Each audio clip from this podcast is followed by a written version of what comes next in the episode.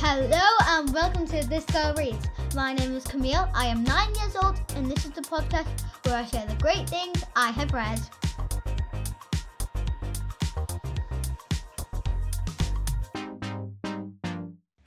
Hello and welcome to another episode of This Girl Reads. My name is Camille.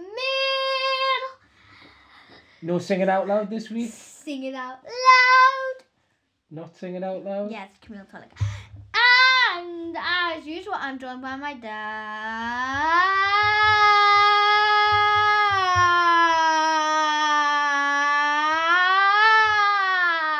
Oh, oh my god. Sorry, I just had to watch your face. it was red as a beetroot. How are you, Camille? Beetroot's not red, beetroot's are purple. All right, well, it was purple as a beetroot then. I do apologise. How are you? I'm good. And what have we got coming up Other this? than not looking like a beetroot, I look like a tomato. Okay, so what have we got coming up in this special Black History Month special? The Windrush Child by Benjamin Zaffini. Zephaniah. Zephaniah. I keep saying Za- Excellent. Zephaniah. Um, Thank you to the Bound, the bookshop in Whitley Bay, who ordered this book in for me. Yes, so thank you to the Bound because without them we wouldn't be able to review this book. So let's crack on. So, uh, what is the Windrush Child about? This is a book about migration and finding out things that we can that can be very different in a new place. So, what's migration? Migration is where you move somewhere else. So birds migrate for the weather, Uh huh. but he's migrating to move somewhere else to start a better life. Okay, I see. So, uh, who's he? Um, this is there is a boy called Leonard who lives in Maroon Town in Jamaica. Leonard's dad is almost a stranger to him, as when he was little he moved to Britain to make a better life for his family. Okay. Leonard arrives by boat in Southampton in England. He's shocked by how cold it is and the food tastes so different. People here treat him differently and think that he speaks African. I bet you that is a massive difference because uh, it is cold in England. It's quite cold here now, isn't it? So uh, you English people are used to it.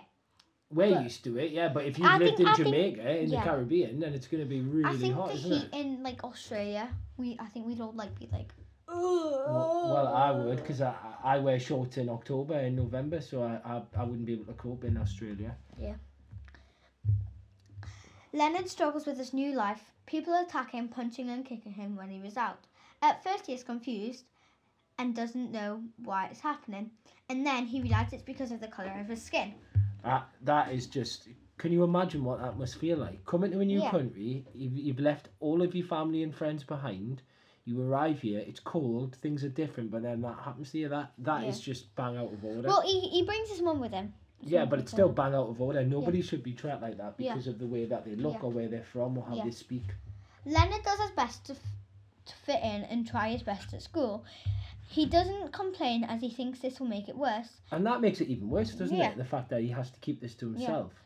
It, it's, it's bullying. As he gets older, older, he finds a way to top deal with his worries by going to clubs and dances with a small group of friends. He soon learns to forget his worries. Along the way, he learns that people he thought were his friends can't be trusted. Oh, right. I'm, I, I think I'm going to read this one. Yeah. My favourite part is when he is travelling to England on the boat. He is taking everything in and imagining what his new life will be like. It's so exciting. I, I bet you that is really exciting because Yeah. we, we always get excited when we travel to new places, Yeah. even just on holiday. So can you imagine Even what if we've been be? there before. Exactly. So can you even even for for example when we go to Holland every year, but can you imagine what Yeah. it must be like when you're thinking about what your new life will be like? Yeah. My favorite uh, part of the show. It's the emoji trio! Ah, you beat me to it. emoji trio. So what are you giving this emoji trio? Sad because it's sad at parts.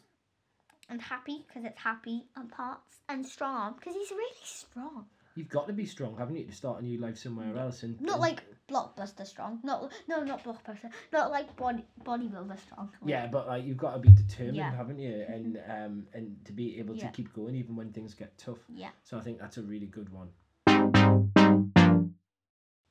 Who should read it? Everyone. There are lots of lessons to be learned about how we should not judge people by where they are from or how they speak or their race. And that, that reminds me of Martin Luther King's uh, his famous speech about how we should judge people by the content of their character Yeah. and what they're like as people. Yeah. Valuable lesson. Your silence can only tell me that it's time for dad jokes. Got a joke that you're gonna love today. What do you call a huge pile of cats? A meowton. A meowton. See, I knew you would love it. Waka waka waka. I don't love it. I just know the name, but I just just love cats. I love cats. Thank you for joining us today. We are in this good podcast. My name is Camille. Yes, thanks for joining another episode of This Girl Reads. Uh, if you have a comment or a recommendation or a dad joke, please get in touch at Mr. Tullock on Twitter, And- or you can find the link in the Description box below. in the show notes. Is it is it in the description box or show notes? I'm gonna call it show notes, and you can leave us a voicemail there. And coming up next week is Young in Black. and why are you reviewing this one? Because the teacher at my school, head of year five, Mrs. McIntyre, gave it to me because she listens to my podcast. His dad tweeted the school on it. So let's make it a good one next week, and we will see you all. Soon. That's it. Soon. Next week. In the next one. In the next one. Bye.